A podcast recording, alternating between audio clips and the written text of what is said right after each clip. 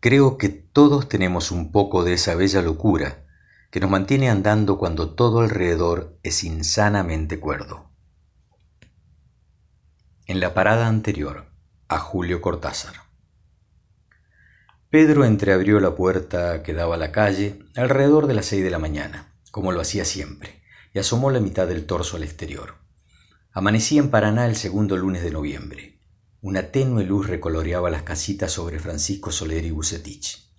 El aguachento cielo, sumado a una brisa inquieta, aconsejaba el uso del camperón impermeable para cubrir el saco de la oficina. Su primera acción tras ingresar fue prender la radio que estaba sobre la heladera.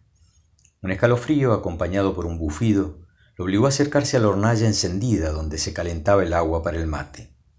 Después de tomar un par de amargos, que chupó con fricción, provocando ese ruido que tanto le agradaba. Se pegó al espejo del baño iniciando el ritual de todas las mañanas. Quince minutos de exhaustiva afeitada, depilada entre las cejas y ataque a los pelos de la nariz y las orejas con la pincita.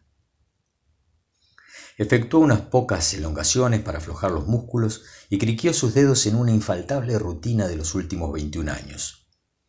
Tras sacar los panes de la tostadora, elevó el volumen de la radio. Comenzaba el programa matutino y los chistes de Rolo le insuflaban el soporte anímico necesario para enfrentar la jornada. Entre bocado, risa y mate, Pedro se fue vistiendo y una vez puesto el traje, repasó obsesivamente el pantalón y el saco con el cepillo de herencia de su vieja. Alimentó el gato, revisó cerraduras, luz y gas. Al pisar la vereda a las siete menos veinte en punto, como era su costumbre, saludó con una leve inclinación de cabeza a doña Julia, que ya baldeaba la vereda de la pensión de la esquina. Las dos cuadras hasta la parada de Ramírez las realizó tarareando un tema de Sabina. Apuró el paso a cincuenta metros de llegar, cuando los primeros botones rodaron por su calva. El perro de la roticería del Tano le ladró por milésima vez y por vez milésima se sobresaltó. Comentaron con el kiosquero sobre el clima de mierda y el partido que Patronato había jugado el domingo. La plática siempre era corta y no salía de esos dos temas. Este año se ascendemos, Beto, hay que tener fe, exclamó mientras se encaramaba al bondi número 8 que enfilaba para Andrés Paso. Carlitos el colectivero le dijo algo sobre el temporal que se avecinaba, preguntándole la razón por la que no traía paraguas. No pensé que iba a ser tan brava la cosa. Quizás cuando salga ya no llueva más. Se sentó en la fila del fondo, como todos los días, y estudió los rostros de los pasajeros, las mismas anónimas caras que lo venían acompañando desde hacía tanto tiempo. Unos dormían, otros bostezaban, algunos esgrimían una tibia conversación. Esa cotidianeidad, ese saberse seguro, arrullaban a Pedro. La respiración, el murmullo, los olores de treinta y pico de almas eran ya parte de su ser. En la esquina de la escuela normal se observaba escaso movimiento. Solo algunos empleados públicos, bancarios o madrugadores docentes y alumnos se guarecían de la lluvia bajo los aleros. Al cruzar la peatonal, el cielo se había terminado de desfondar, diluviaba, y el viento creciente estremecía árboles, autos y edificios. Pedro sopesaba el lugar donde se bajaría. Las oficinas quedaban en 25 de junio, entre las dos paradas.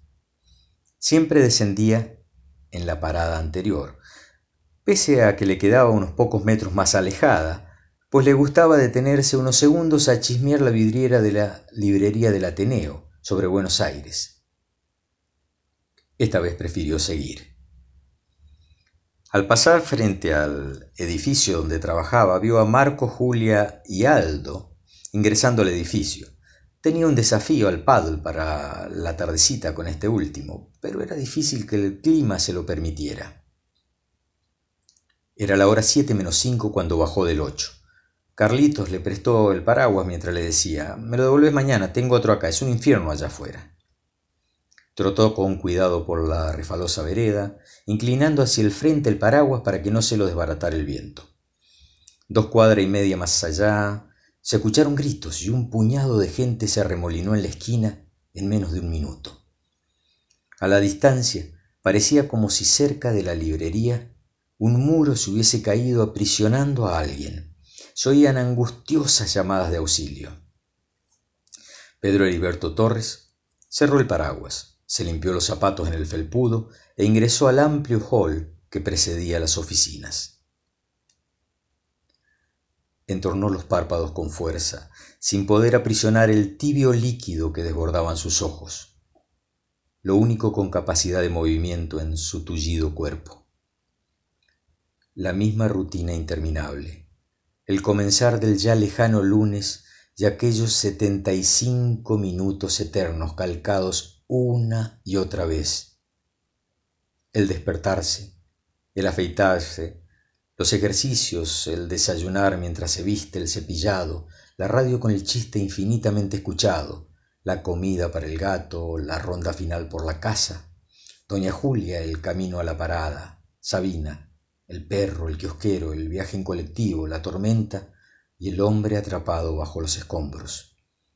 Todo, todo se repite vívidamente en su cabeza cada mañana al despertar, como en aquel lejano e inolvidable lunes de noviembre. Con una única excepción, un detalle que no concuerda con la realidad y que su mente, en esa eterna repetición, se niega a duplicar. El de haberse bajado en la parada anterior para, pese a la tormenta, ver los nuevos libros del Ateneo, como siempre.